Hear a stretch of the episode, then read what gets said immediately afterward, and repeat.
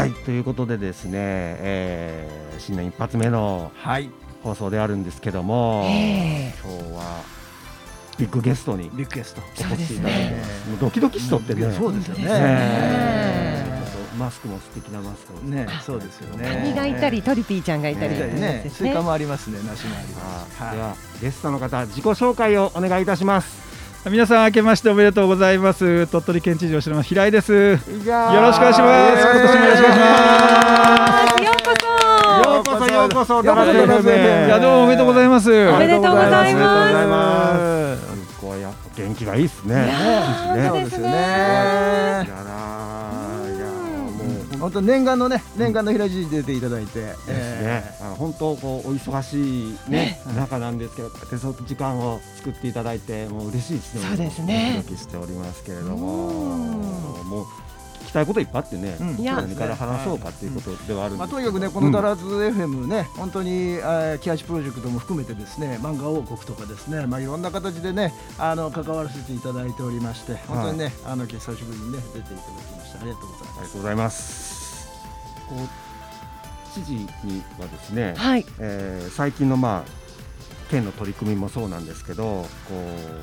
う若者移住定住に向けた取り組みとかそういうこう取り組みもされていらっしゃると思うんですけどそのあたりのことを伺いたいなと思ってるんですけどもどんな感じなんでしょうか？やっぱりあのキハチプロジェクトは皆さん、はいはい、一生懸命ですねやっぱりやっていただいて、ええ。えー、やっぱムードがね、えー、変わってきてる気がしますし、まあ、正直申し上げて、え、まあ、去年はまあコロナに明けてコロナに触れましたから。まあ、あれがですね、うん、あのある意味こういう移住定住ということでは、うんうん、えー、地方回帰、はいはい、えー、米子とか、はい、えー、あるいはこの鳥取県西部だとか、うん、そうしたところの素晴らしさがねむしろ伝わったそんなあの転機になったんじゃないかなと思います。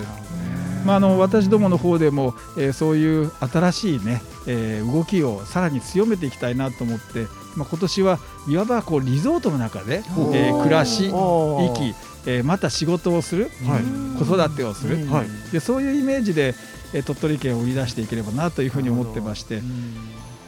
リゾートの、えー、結局ですね、あの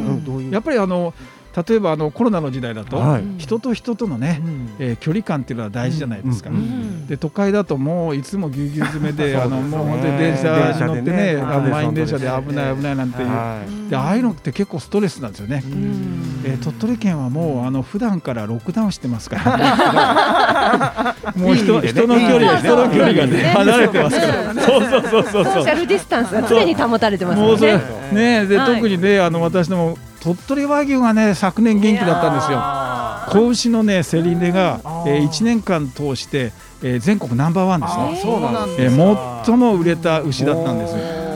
まあですからね、うソーシャルディスタンスも鳥取和牛1頭分で、えもう牛年は頑張りましょうと。牛年ですね。いいです牛年ですよね。やっぱりね牛ぐらいね離れてれば、もう大丈夫と。大丈夫。新年から好調ですね。いただきましたね。もう大丈夫。でもそのリゾートか。僕らこう当たり前にこう米子の地ですと大山だったり、日本海弓ヶ浜だったり、こうなんだろう子供の頃から当たり前にある場所なんですけども、その辺をこう違う目で見るとリゾートって捉えることもできたりっていう、ね、そうですね。やっぱりこの大山の景色って贅沢ですよね、これはねあの都会の人にはもうたまらない、えー、景色ですよね。でそれで今はちょうどこう冠雪してるじゃないですか、はい。ねでまあ、そういうあの雪をかぶった姿はね、えーまあ、富士山のようと例えもありますけども上がってみたらねブナ林で、えー、まあななんかこう一つのねあの、まあ、別荘地、うん、そのものじゃないですか大山界隈なんてね、でそれでこちら降りてくれば、米子の町もにぎわいがあってあったかみもあるし、でそれそそこそこのねやっぱり繁華街もあって、えー、でまた温泉もね、あって、ね、会計温泉も非常にあの、贅沢な作りですよね。えー、でもこんなようなところって実は日本全国ってそんなないんですよね。スキーができて泳げる。まあ、それこそね今このコロナ禍でですね、うん、こうやっぱり価値観みたいなものがねこう変わりつつあるのかなって思ったりするんですけれども、うん、まあその辺がねこちらの方に向いてくるといいななんていうのはね我々も思ってるんですそうですね、うん、やっぱりまあ都会でいやぎゅうぎゅう詰めのところでやるよりもリモートでね、ね、いろいろと楽しめるじゃないかと、で仕事もできるし、子どもたちも伸び伸びできれば、っていうので今だいぶ移住定住の傾向変わってきました。えー、あの東京圏ですら、えー、やはりあの厳しい時などはですね、あの出の方が多かったですし、東京はえー、毎月毎月、えーまあ、転入と転出比較しますと、転出の方が多くなってます、ね、そうなんですか。でこういうことって今までなかったですから、えーまあ、そういう意味では、えー、米子をはじめですね、えー、まあ、こうした鳥取県西部っていうのは受け皿になれるところだと思います、いいですね。皆さん聞いてくださいよ、ね、ラジオの前の皆さん、ね、こういう時だからこそまた一層我々も PR していってこの鳥取の良さっていうのをどんどんどんどんアピールしていかないとそうですね。と思いますね。で皆さん結構元気にね例えば大生のトリコさんだとか、ああいうふうにね若い人たちがされたり、え南部の里山の協議会さんだとか、えみんなで力を合わせてあの受け皿になっていこう、応援していこうっていうのもあってでこういうのもね実はそんなに全国にあるわけじゃないんです。あそうなんですね、えだからそういうのがだんだん育まれてきて、え環境が良くなってきてるんじゃないかなと思いますよね。だからこうやってこう我々もまあキャッチプロジェクトこの民間の組織ですけど、民間がこう動いていって、で行政の方と一緒になってこう盛り上げていけるようなこう風土ができていったら面白いなと思ったりします、ね、まあ、岡本監督のようにね人を引きつける、えー、そういう力っていうのはやっぱり街にあるんじゃないかなと思います、ありがとうございます。いいですね。ねいろいろとなんかやっぱ鳥取の未来は明るいぞという今、お話伺うと、またねそういうお話聞くとずっとこの地に暮らしている私たちもね、あ再発見魅力再発見ということで、なんかすごく誇らしい気持ちになってきますよね、結構そういう県民のマインドというか、うん、ついついこう鳥取には何もないけみたいなことを言っちゃいそうなんですけど、うん、こっちのすごいもんがあるよっていうのを、県民がこう変わっていったらまた面白いかもしれない、ね、そうですね何もないけどコロナもないわけです これは売りになりますよね。でもそれもやっぱり県民の皆さんがね団結してやっぱりコロナから街を守ろう、えー、大切な人を守ろうとしてねやっていただいている結果でありますのでいや誇るべきことあると思いますよ。ね、そうですよね。だんだんだんだんこうねあの去年なんかも知事が先頭になってね、えー、コロナ対策も、知事会でもね、あのラインモニターでいつも平井知事の顔が出てましたんで、われわれもこう嬉しくなっておったんですけども、はい、じゃあここでですねちょっとゲストの方に選んでいただいた曲を流したいと思いますけども今日平井知事が選ばれた曲はどんな曲ですか？あのヒゲダンディズムの「黄色い車」っていう大山が出てきますから、ね。えー、紅白も良かったですけどね、これも聞いてください。はいわかりました。じゃあ流したいと思います。どうぞ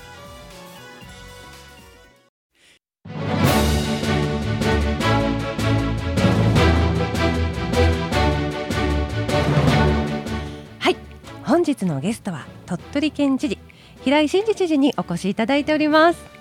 えあの知事にねお越しいただいてるんですけども、うん、ちょっとここからは、うん、知事のこうプライベートと言いましょうかね。ちょっとね、ね、お聞きしてみましょうか。えー、えー、どんな方かなってみんなこう気になっておられる方もらえると思いますんで、でまあ知事ご自身あれですよね、こう I ターンの I ターンそうですね。あのご出身はどちらになる出身はですね、あの皆さんも行かれたことあるかもしれない。東京の秋葉原という東京秋葉原、だから全国あの47人あの知事がいますけど、ええ唯一の秋葉系と言われてます。なるほど。あの電気街ですよね。そうそうそうそう。でもあのなんていうかねあそこは東京の田舎でして、あのちょっとわかんないかもしれませんけど、あの東京で生まれ育つとですね、あの東京には2つあるという。え一つは下町で、一つは山の手。であのまあ下町はまあどっちかというと庶民の町。でそちらの方であのまあ子供の頃は変わらないと思いますよ、名護と。あのまあ、近所でですね、うん、今日ちょっと醤油がない、うん、じゃ隣行って借りてこうと。あそうなんえー、それからあの家はお父さんお母さんいなければ、うん、えー、隣の地であの夕飯食べたりですね。だからまああのそんなようなことでなんかドラマ出てくるようなあの下町の世界、えー、まああのそういう感じでしたね。どんなお子さんでいらっしゃいました？えー、まあ悪ガキでしょうね。全然想像できないですけどね。まあもうもう時効だからいいんじゃないかと思うんですけど、あのまああの。まああの頃はね結構、あの漫画なんかでも、はい、あの喧嘩の物が漫画、で、あの学校同士が対決するとかですね、ええ。ありまして。であのみんなであのなんですか怠慢張ってですね 徒党を組んで。まあ意外な一面。いやいやまあでもねそれなんていうかまああの子供でやることですからあの遊び半分の話なんですけどね。あのまあ可愛らしいもんですけどね今からでもあのちょうどねあれブルース・リーが入ってたんですよね。その怒り怒りの鉄拳とか言って、あれあれあれあれです。こんなこんなやってみたいね。あヌンチャクそうそう。遠藤さんが今ね振られましたヌンチャク。であれがねあの皆さん好きなんですね。であの。子供でも下町で、まあ、商売犬がありますから、うん、で私があの学校の掃除のモップを切ってですねでそこに金物屋で金具を買ってきて であの鎖をつけて、えー、ヌンチャクをつけて、えー、で500円で売ってたんですけど先生にえらい怒られました。その モップがどうだったかっていう話ですよね。すごいな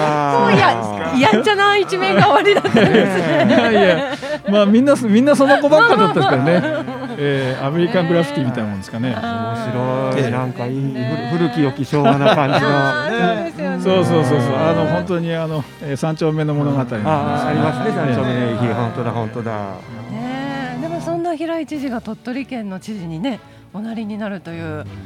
あのこう鳥取にこう来られる印象っていうんですか？その頃の鳥取県ってどういった印象いややっぱりあの砂丘ぐらいしかなかったですね、うん、まあ、あと大山のイメージはありましたけども、えー、最初にこちらに来た時にですねちょうどあのなんか春先で、あの海にもやが立つじゃないですかね。でこう真っ白いもやが立つ中にこう飛行機で降りてきて、で海と空との分かれ目が見えないぐらい分からないぐらい。なんか幻想的な中で降りてきて、ね、いやそこに、まあ、新しいねあの出会いがあるのかなと思って、えー、当時すごいあの、まあ、興奮したことを覚えてます。それ知事何年ぐらい前の話？結構平成10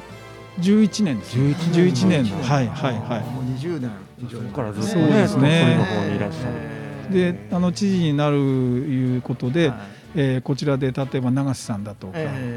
さまざ、まな方からあのメッセージをいただいてですね、ニューヨークいらっしゃる、ニューヨークにいた時ですね、でその時に、まあ、こちらの方に帰ってこいという話で、だいぶ悩みましたけども。ただまあ皆さんが、えー、ぜひにというお話があって、まあもうあのみんな捨てて、じゃあ帰ろうかと、で仕事も何もかも捨ててですね、でもあの妻だけはしなかったという、なるほど。それ以外は大概捨てて。でそれであのこちらに来てみたらやっぱりねあの皆さんあの盛り上がってましてこのここも懐かしいですけどね、えー、このスタジオのあるあたりの街づくりなんか、この星王子の商店街とか、そうえそういうのいろいろとお手伝いをしながら過ごしていた中でいろんな人と出会いがあって帰ってこいよと、えこういうことになったということでありました。まさに帰ってこいよということで、そうそうそう。今日ね番組のねテーマと一緒ですけどね。どうです？まあここちらね関われて20年近くでございますがこう率直な印象みたいなところいやこんないいとこないでしょうね、あの皆さんそうおっしゃると思いますまあ、温泉もすぐに行けますしそれから子育ての環境だとか。でその辺を伸ばせばいいんじゃないかなっていうことで。ここあの十数年ですね、あの皆さんと一緒に、ええ例えば子育て王国をやろうとか、ね。であの結構あの例えば保育料の問題だとか、ええ例えば中山間地でね無料化するだとかね、あの国も若干追いついてきましたけども、まあ、そういうようなことをやっていったら、えー、だいぶねあの空気が変わってきて、それで子育て環境確かにいいのでこっちに引っ越そうと。だから20代30代の方々が中心です、今引っ越してこられるのもね。はいでもやっぱりそういう方がねこう街の活力っていうかねこう違ったね考え方と感性がね入ってきてすごく楽しいですよね。そうですね。やっぱりそういうののこうあのいろんな、まああの出会いがあって、それで1たす1が3になるようなシナジー効果が生まれてくるってありますよね。まああの大山に来られた方だって、大山町でねご夫妻で、えー、まああのダンスを踊っておられる。今気づき会とかの 中心メンバーになっておられますけどね。あの引っ越してこられた頃はあの、私たちは鳥取をラテン系にしますとか。いいですね、いろんなねそうそうそう。いやでも本当ねこう外からの視点というかやっぱ我々住んでるものにとっては本当当たり前の風景なので気づかないことが多くてで外から来られた方にこう我々が教えてもらうみたいなことは結構あったりそうですね。でもやっぱり絵になりますよね、あの播磨さんもおっしゃいましたけど、この商店街のあたりもね、日待ちの女王で描かれるのがいやなんかえらい綺麗な街。だね漫画になるとは思わなかったですからね。そうですよね。とまたね漫画王国ということでね、まあ知事がまた王国たくさん作られましたそうですね。たくさん作られまして、ええ、王国の時も僕もね、ルパンになって街中を駆け回りましたけどね。あの辺になんか屋敷がありましたしありましたありました。ええ、まあここもダラズ様がねいらっしゃいますし、またこれもねこう鳥取県さんと一緒にですねダラズ様もねあの企画させていただいて、あの時はね勝手に応援団みたいな、そうそう。我々が勝手に応援したんです漫画王国ここで確かに超意識しましたあそうそうそう でもあの漫画王国のおかげで香港便ができたりしたんですね。であれで水木ロードに行ってみようっていう香港のお客さんが出てきて、あのあの列車ですね、あの北郎列車に乗って、えこれはいい、えこれは売れるっていうことで始まったわけです。やっぱりそういうなんかこう新しい取り組みをした時に、またそれ終わった後もね、こうやっていろんな効果があるっていうのは嬉しいことですね。まさに旗振り役ですよね。知事として旗振っていただいて、そこにみんながねこう集散していくというね、いいね。はい。じゃあちょっとこの辺りでですね、CM を挟みまして、最後エンディングに行きたいと思います。はい。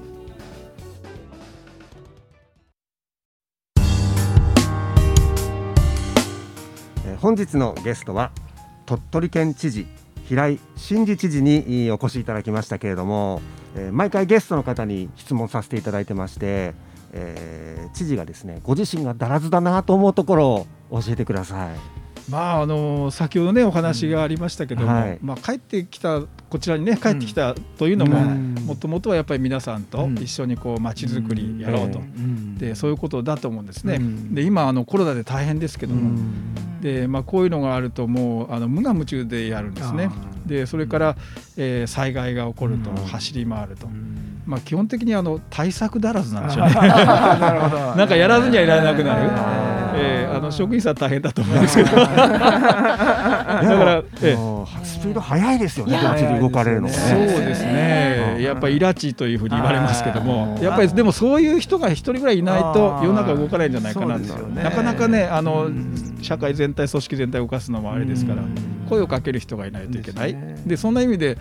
まあ、あのコロナ対策なんかもね、一生懸命今させていただいたりしてあの県庁の中にねあの段ボールでこうね、え切り作られたのを一番最初にね、やられた感じで。そうそうそう今もうスタンダードになってますよねあれあれね全国、あの当時バカにされたんですよね。あの鳥取式オフィスシステム、何がオフィスシステムや。ね段ボールでね。先進的な感じですよね。だってねうちはお金がないですからね。特にあの年度末の3月30日にお願いしたもんで、その辺にあるのも拾ってきて作ったという。えでもそうやってアイデアで乗り越えていく。そうですね。スピード感、心強いですよね。この木八魂ね、ガラズスピリッツにも通ずるものがそうですね。一緒にまたこれからもね盛り上げていきたいと思います。なんか知事あの次回もご出演いただけるということでですね伺っておりますので、はい、我々も引き続きい。ろいろご質問させていただけたらなと思ってますんで、じゃあ最後、はい、えー、番組のタイトルコールで終わりたいと思いますのでタイトルコールお願いしますじゃあ次回も帰って、